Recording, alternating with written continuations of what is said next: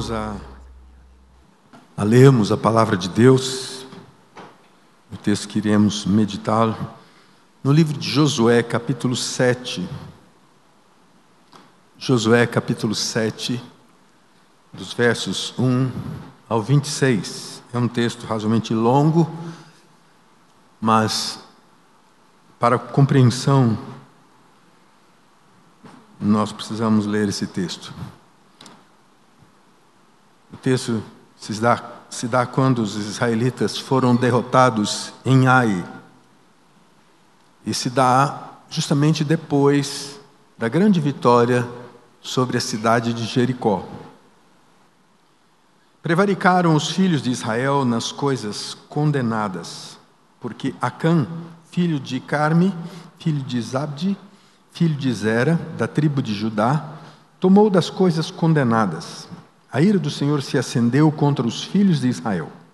Enviando, pois, Josué de Jericó alguns homens a Ai, que está junto a Bet-Aven, ao oriente de Betel, falou-lhes, dizendo: Subi e espiai a terra.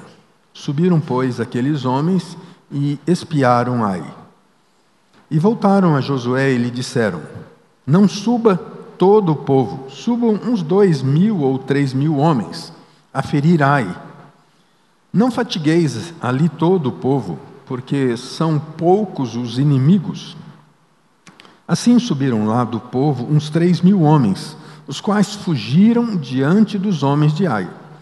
Os homens de Ai feriram deles uns trinta e seis, e aos outros perseguiram desde a porta até as pedreiras, e os derrotaram na descida. E o coração do povo se derreteu e se tornou como água. Então Josué rasgou as suas vestes e se prostrou em terra sobre o rosto perante a arca do Senhor até a tarde. Ele e os anciãos de Israel e deitaram pó sobre a cabeça. Disse Josué: Ah, Senhor Deus, por que fizeste este povo passar o Jordão para nos entregares nas mãos dos amorreus, para nos fazerem perecer? Tomara-nos, contentáramos com ficarmos da além do Jordão. Ah, Senhor, que direi? Pois Israel virou as costas diante dos seus inimigos. Ouvindo isto, os cananeus e todos os moradores da terra nos cercarão e desarragairão o nosso nome da terra. E então, que farás ao teu grande nome? Então disse o Senhor a Josué: Levanta-te, porque estás prostrado assim sobre o rosto. Israel pecou e violaram a minha aliança. Aquilo que eu lhes ordenara, pois tomaram das coisas condenadas e furtaram e dissimularam e até debaixo da sua bagagem o puseram. Pelo que os filhos de Israel não puderam resistir aos seus inimigos, viraram as costas diante deles Porquanto Israel se fizera condenado, já não serei convosco, se não eliminardes do vosso meio a coisa roubada. Dispõe-te, santifica o povo e dize: santificai-vos para amanhã, porque assim diz o Senhor, Deus de Israel: há coisas condenadas no vosso meio, ó Israel. Aos vossos Inimigos não podereis resistir enquanto não eliminardes do vosso meio as coisas condenadas. Pela manhã, pois vos chegareis segundo as vossas tribos, e será que a tribo que o Senhor designar por sorte se chegará. Segundo as famílias, e a família que o Senhor designar se chegará por casas, e a casa que o Senhor designar se chegará homem por homem. Aquele que for achado com a coisa condenada será queimado, ele e tudo quanto tiver, porquanto violou a aliança do Senhor e fez loucura em Israel. Então Josué se levantou de madrugada e fez chegar a Israel segundo as suas tribos, e caiu a sorte sobre a tribo de Judá. Fazendo chegar a tribo de Judá, caiu sobre a família dos Zeraitas fazendo chegar a família dos Zeraitas, homem por homem, caiu sobre Zabdi. E fazendo chegar a casa, a sua casa, homem por homem, caiu sobre Acã, filho de Carme, filho de Zabdi, filho de Zera, da tribo de Judá. Então disse Josué a Acã: Filho meu, dá glória ao Senhor, Deus de Israel, e a ele rende louvores, e declara-me agora o que fizeste. Não me ocultes. Respondeu Acã a Josué e disse: Verdadeiramente pequei contra o Senhor Deus de Israel, e fiz assim e assim. Quando vi entre os despojos uma boa capa babilônica e duzentos ciclos de prata e uma barra de ouro do peso de cinquenta ciclos, cobicei-os e tomei-os, e eis que estão escondidos na terra, no meio da minha tenda, e a prata por baixo. Então Josué enviou mensageiros que foram correndo à tenda, e eis que tudo estava escondido nela, e a prata por baixo. Tomaram, pois, aquelas coisas do meio da tenda e as trouxeram a Josué e todos os filhos de Israel e as colocaram perante o Senhor. Então Josué e todo Israel com ele tomaram Acã, filho de Zera, e a prata, e a capa, e a barra de ouro, e seus filhos e suas filhas, e seus bois, e seus jumentos, e suas ovelhas, e sua tenda, e tudo quanto tinha, e levaram-nos ao vale de Acor. Disse Josué: Por que nos conturbaste? O Senhor hoje te conturbará. E todo Israel o apedrejou. E depois de apedrejá-los, queimou-os.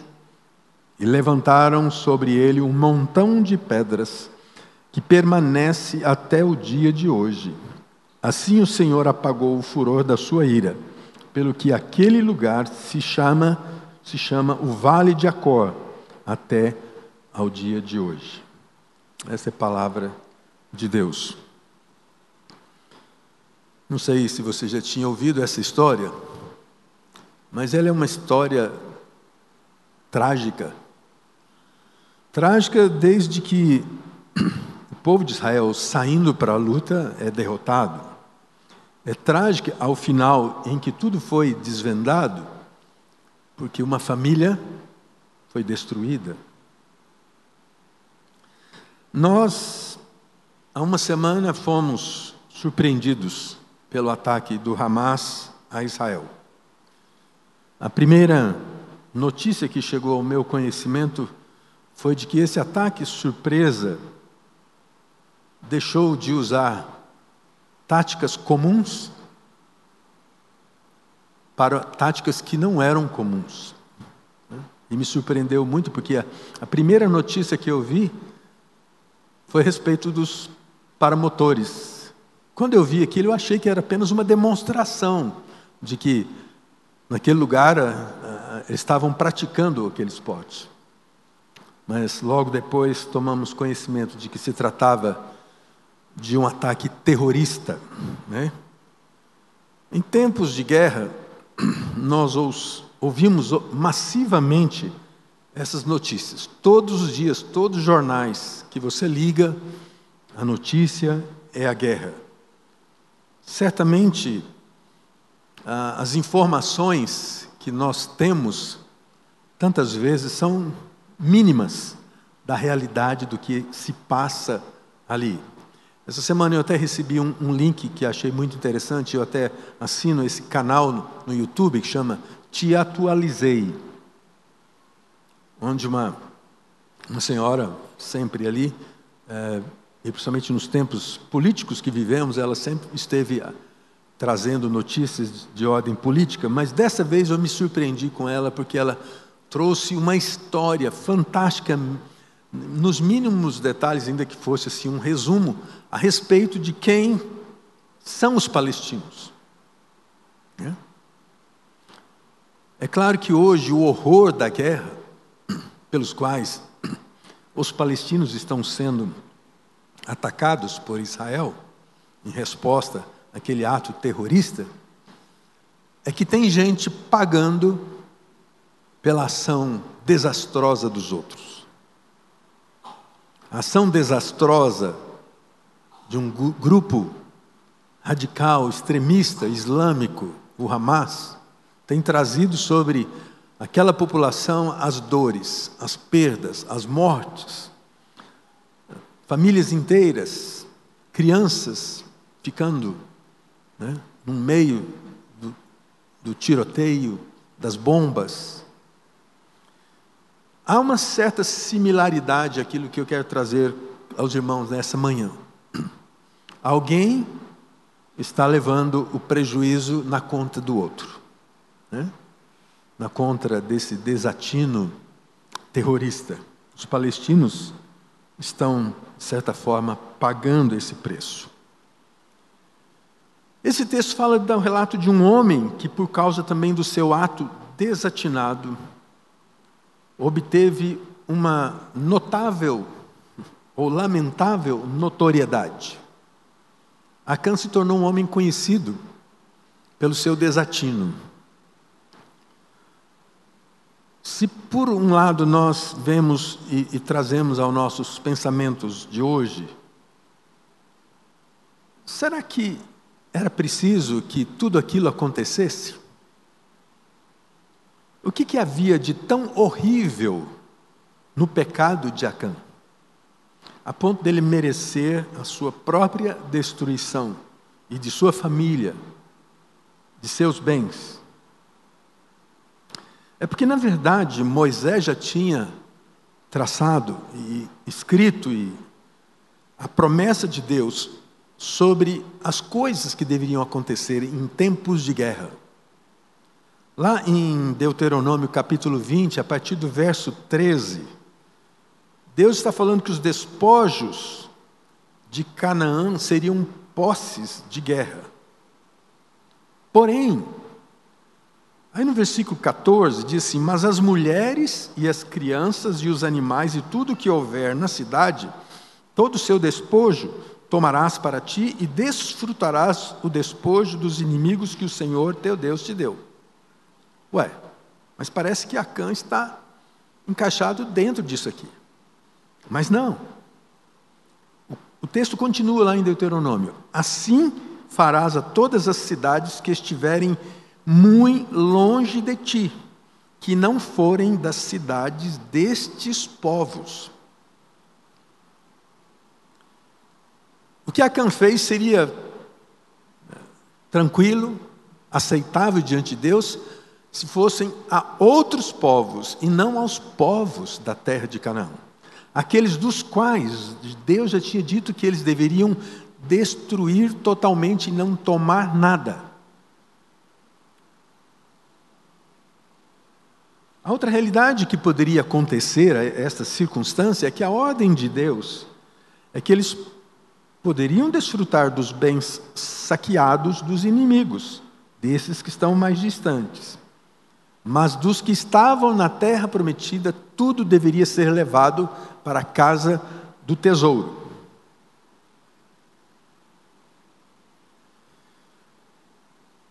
No capítulo 6 anterior, nós vemos a vitória de Israel sobre Jericó. E lá Deus ratifica essa sua palavra mais uma vez. Lá no versículo 18 e 19 diz: Então somente guardai-vos das coisas condenadas, para que, tendo-as, vós condenado, não a tomeis, e assim torneis maldito o arraial de Israel e o confundais. Porém, toda prata e ouro, utensílios de bronze e de ferro, são consagrados ao Senhor, irão para a casa do tesouro. Em outras palavras, vejam bem, não peguem coisa alguma da cidade. Obedeçam, porque se não fizerem isso, cairá uma terrível desgraça sobre Israel. E foi o que aconteceu. Essa é a verdade fundamental que está por trás dessa experiência de Acã. Mas eu gostaria de olhar para esse texto sobre a perspectiva da experiência desse texto, sobre a nossa realidade. Nós não estamos vivendo em guerra, guerra bélica. Nós vivemos noutra guerra, na guerra espiritual. E eu gostaria de trazer alguns princípios sobre essa realidade. O primeiro princípio que nós precisamos observar é que princípios e mandamentos de Deus foram nos dados para obediência. É melhor obedecer do que sacrificar. Vivemos dias em que a vida dos cristãos não tem diferença. Eles vivem como homens comuns. E a negligência e a desobediência aos princípios de Deus é notório. Paulo escrevendo aos Coríntios no capítulo 1, versículo 6, a partir do versículo 6 até o versículo 10, ele diz assim: Mas irá um irmão a juízo contra outro irmão, e isso perante incrédulos. O só existir entre vós demandas já é completa derrota para vós outros. Paulo estava falando de uma realidade muito comum nos nossos dias. Quando ah, essa coisa do processo de processar o outro se tornou muito comum. Inclusive, isso acontece tantas vezes dentre irmãos, e, e Paulo já estava experimentando isso. Mas dentro desse clima, o versículo 9, Paulo vai dizer assim: ou vocês não sabem que os injustos não herdarão o reino de Deus? Não vos enganem, não vos enganeis, nem impuros, nem idólatras, nem adúlteros, nem efeminados, nem sodomitas, nem ladrões, nem avarentos, nem bêbados, nem maldizentes, nem roubadores herdarão o reino de Deus. Você está preocupado com a justiça dos homens? Ele vai dizer: por que, que vocês sofrem? Por que, que vocês estão sofrendo com isso? Sofra com o pecado, com a realidade do pecado presente. Acã rompeu essa aliança com Deus. Essa aliança que havia sido feita há muito tempo atrás. Os mandamentos e os princípios de Deus nos foram dados para ser observados, obedecidos. Há outra coisa, outro princípio que a gente observa aqui, que a desobediência traz consequências, não só ao próprio, mas aos demais. O rompimento da aliança que fez, Deus fez com esse povo, Acã rompeu imputando sobre toda essa nação as consequências. O texto aqui no versículo 11 diz: Por isso o povo de Deus está sendo derrotado. Podemos afirmar que as consequências dos nossos pecados nos nossos dias afetam a nossa vida, particularmente, afeta a nossa família, afeta a nossa igreja, afeta a nossa cidade, afeta esse país. A nossa negligência e falta de espiritualidade têm contribuído para uma vida rasa, onde as influências malignas têm achado espaço.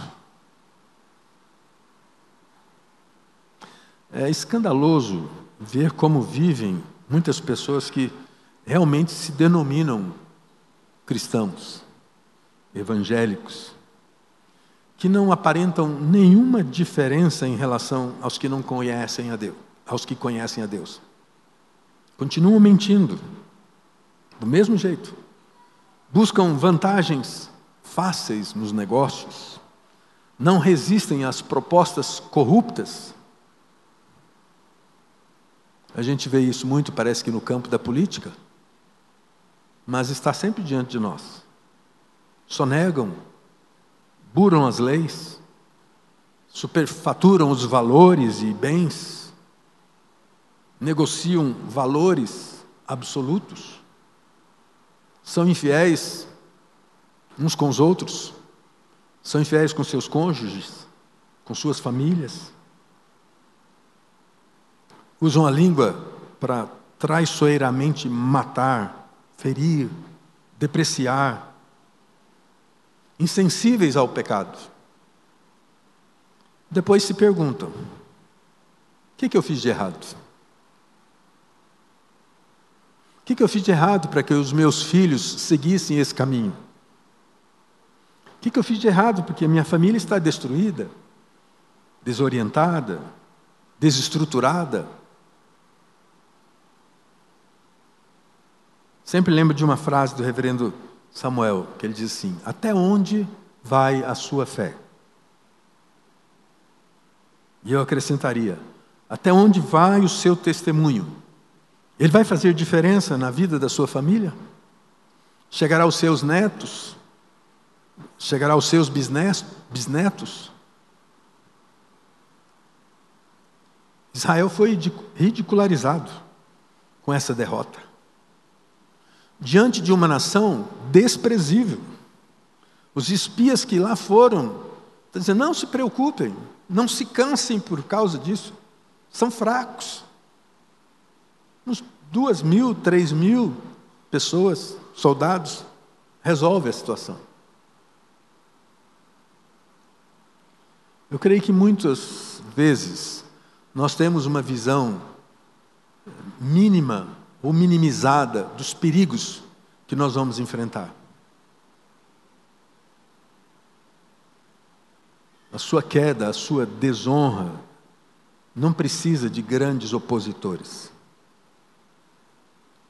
O pecado de Acã levou a nação de Israel à derrota diante dos amorreus. Povo de Deus foi derrotado pelo pecado de um homem, não de uma batalha.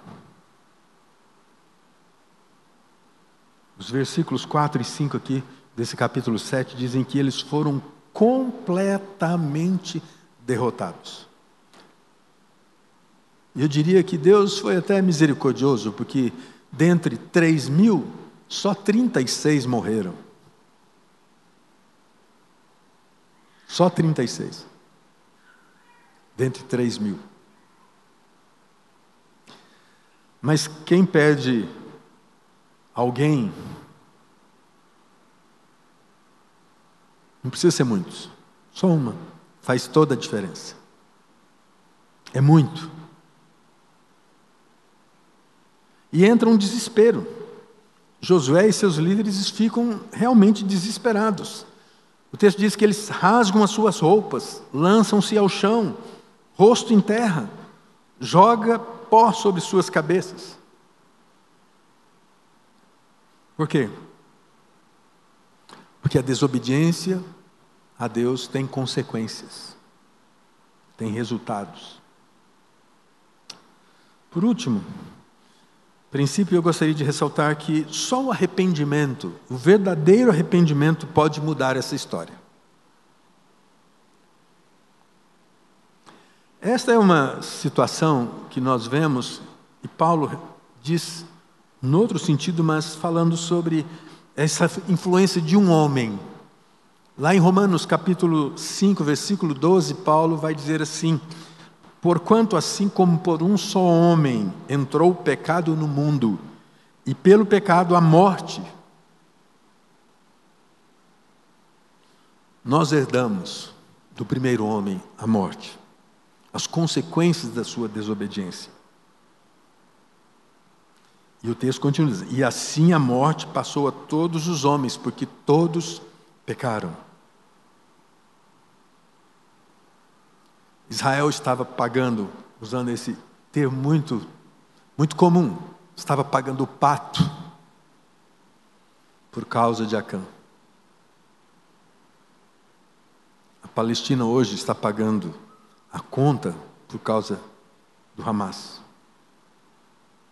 A solução às consequências mais nefastas do nosso pecado só tem uma solução e um único caminho: o arrependimento. Mesmo Paulo escrevendo aqui em Romanos 5, versículo 19, ele vai dizer assim: Porque, como pela desobediência de um só homem, muitos se, muitos se tornaram pecadores. Assim também, por meio da obediência de um só, muitos se tornaram justos. O verdadeiro arrependimento não surge de estereótipos culturais ou externos, ou de práticas religiosas culticas, mas de um coração quebrantado. A atitude de Josué aqui no versículo 6 é de que então Josué rasga suas vestes e se prostra.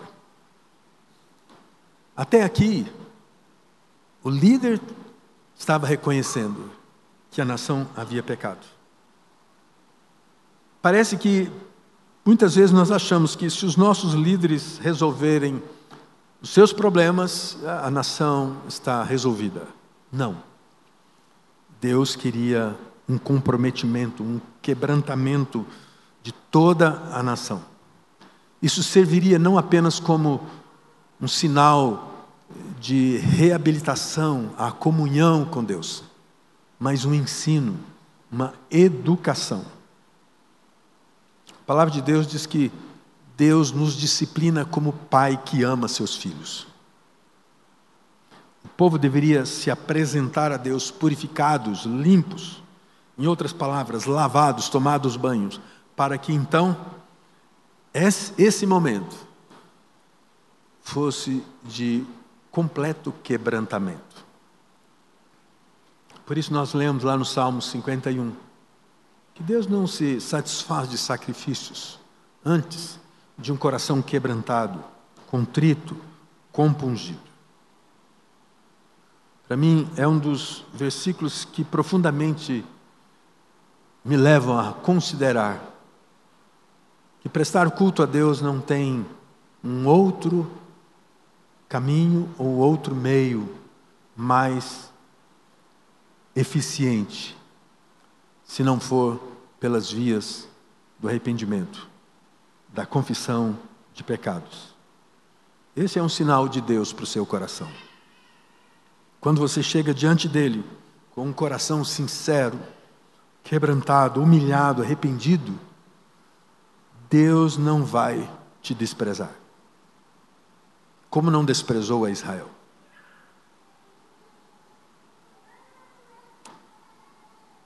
Lá em segundo livro das Crônicas, capítulo 6, versículos 24 e 25, Salomão estava diante de Deus e uma das expressões que ele mais usou foi essa: quando teu povo de Israel, por ter pecado contra ti, for ferido diante dos inimigos, e se converter e confessar o teu nome e orar e suplicar diante de ti nessa casa. Aí ele diz: Ouve tudo os céus e perdoa o pecado do teu povo Israel, e faze-o voltar à terra que lhe deste a seus pais. Percebe que a atitude de Josué foi de dizer: é melhor tivéssemos ficado lá do outro lado do Jordão. Mas Salomão está dizendo: não, nós temos uma direção, nós temos uma terra, nós temos um lugar para chegar. Sabe o que acontece no capítulo seguinte de 2 Crônicas? Os versículos 1 a 3 diz-se que, tendo Salomão acabado de orar, desceu fogo do céu e consumiu o holocausto e os sacrifícios, e a glória do Senhor encheu a casa. Você quer ver a glória de Deus na sua vida? Vida santa, vida de arrependimento, vida de confissão de seus pecados diante de Deus. É isso que nós precisamos fazer. Confessar os nossos pecados. As Escrituras nos falam muito de Marcos. Na história de Jacó, quando ele está indo, fugindo do seu irmão, ele tem uma visão daquela escada que ligava a terra aos céus.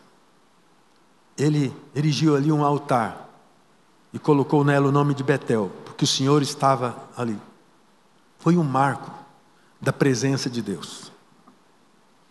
Nós precisamos construir marcos da presença de Deus, da ação de Deus em nossas vidas. Diferentemente, o marco na vida de Acã foi um monte de pedras. Aquele lugar ficou sendo conhecido o lugar da condenação de Deus, da disciplina de Deus, da morte por causa dos seus pecados. Faça marcos, marcos de arrependimento, marcos de encontro real com a presença de Deus.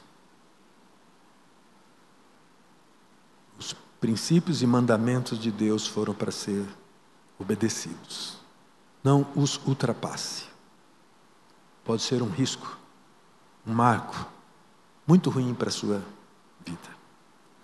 Curva a sua cabeça, vamos orar, vamos ficar de pé e vamos encerrar esse culto. Oh Deus, obrigado pela tua palavra. Obrigado porque através dos bons exemplos e também dos maus exemplos que o Senhor mesmo quis nos revelar, nós encontramos direção, nós encontramos o caminho do arrependimento, onde somos chamados pelo Teu Espírito a um quebrantamento, a um coração que realmente se derrame diante do Senhor, ó Deus. Nesta manhã somos chamados ao arrependimento. Somos chamados à observância dos teus mandamentos, dos teus princípios, ó Deus, da tua palavra. E que nessa manhã sejamos confrontados ainda com os nossos pecados, tantas vezes ocultos, tantas vezes práticos. Ó Deus, livra-nos, liberta-nos disso. E pedimos assim que o Senhor nos renove que o Senhor estenda sobre nós a tua graça. E que a bênção do Deus Todo-Poderoso, Pai, Filho, Santo Espírito do Senhor, seja sobre vós, povo de Deus, hoje e sempre. Amém.